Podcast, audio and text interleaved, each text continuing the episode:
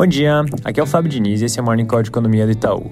Começando por Rússia e Ucrânia, a gente vai se aproximando do fim de mais uma semana em que acabou não se vendo nenhum tipo de avanço concreto nas negociações. A Rússia continua se preparando para a próxima ofensiva na região de Donbass, mas como a luta também continua em Mariupol, inclusive com a Ucrânia mostrando bastante resistência, a Rússia não consegue redirecionar tantas tropas como eles gostariam para Donbass, que consequentemente acaba dificultando bastante os planos.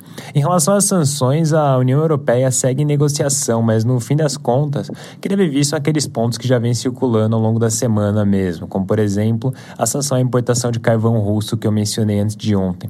Parece improvável que venha algo mais radical que acabe afetando petróleo e gás, por exemplo. Para que isso acontecesse, muito provavelmente seria necessário uma escalada adicional de violência na guerra ou se começarem a surgir mais notícias relatando atrocidades ainda piores do que as que apareceram nos jornais do final de semana passado. Passando para a China, a semana vai se encerrando e os novos casos de Covid seguem sendo dar sinais de picos. Na margem, o indicador de contato próximo, inclusive, voltou a subir, o que sugere que a gente pode continuar vendo novas máximas em casos nos próximos dias. Um ponto a se observar aqui que é, é que 88% desses casos é de assintomáticos. Pensando um pouco na distribuição de áreas por risco do surto de Covid, tem agora 294 que são classificadas como risco médio e 28 com risco elevado. Né, os dois casos mostram números mais baixos do que no início da semana. Mas em todo caso, como a gente já mencionou várias vezes, a China tem adotado essa postura de tolerância zero à Covid, que já vem trazendo algum impacto na atividade econômica, que inclusive já apareceu nos PMIs de março.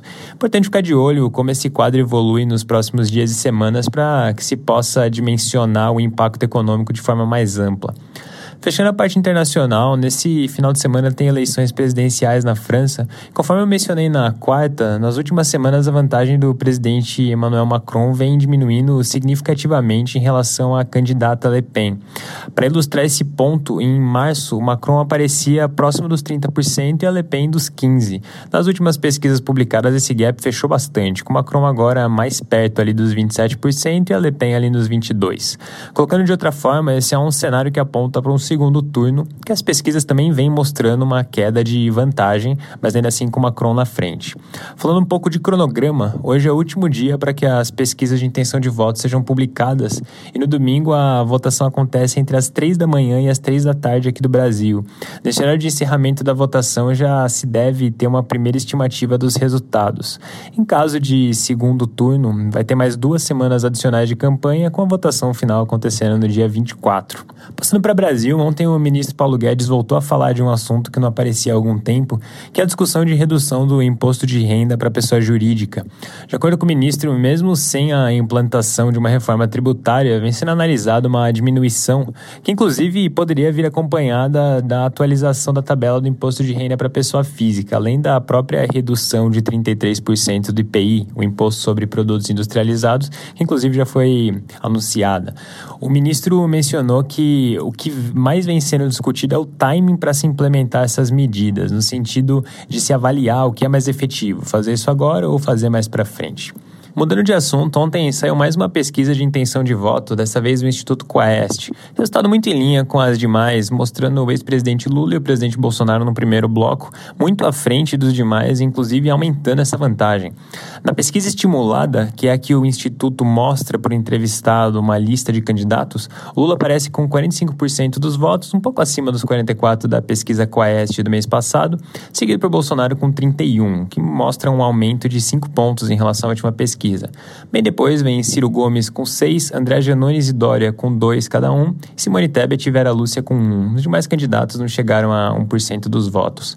Pesquisa também trouxe simulações de segundo turno que mostram Lula com 55% e Bolsonaro com 34%. Brancos e nulos totalizaram 11%, números bem próximos da pesquisa anterior, onde o Lula tinha 54%, Bolsonaro 32% e os brancos e nulos somavam 13%. Outro ponto relacionado a essa discussão é que hoje o ex-governador de São Paulo, Geraldo Alckmin, pode ser oficializado como vice do Lula. Devem sair notícias sobre isso nas próximas horas. Na parte de dados, agora às 9 horas vai sair o IPCA de março, que deve vir com alta de 1,33% no mês. Nossa projeção está próxima do consenso do mercado, que é de 1,35%. Com esse resultado, a taxa em 12 meses iria para próximo de 11%, vindo de 10,5% na leitura anterior. Esse resultado vai ser pressionado por preços regulados, principalmente por conta do reajuste feito pela Petrobras na metade de março, mas alguns outros itens, como alimentos e veículos, também devem ter leituras fortes.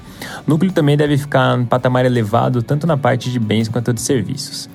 Para finalizar, hoje ao longo da manhã a gente vai publicar o nosso relatório de atualização mensal de cenário. Logo mais vai estar disponível tanto no site do Itaú BBA quanto no aplicativo Itaú Análises Econômicas. É isso por hoje, um bom dia e um bom final de semana.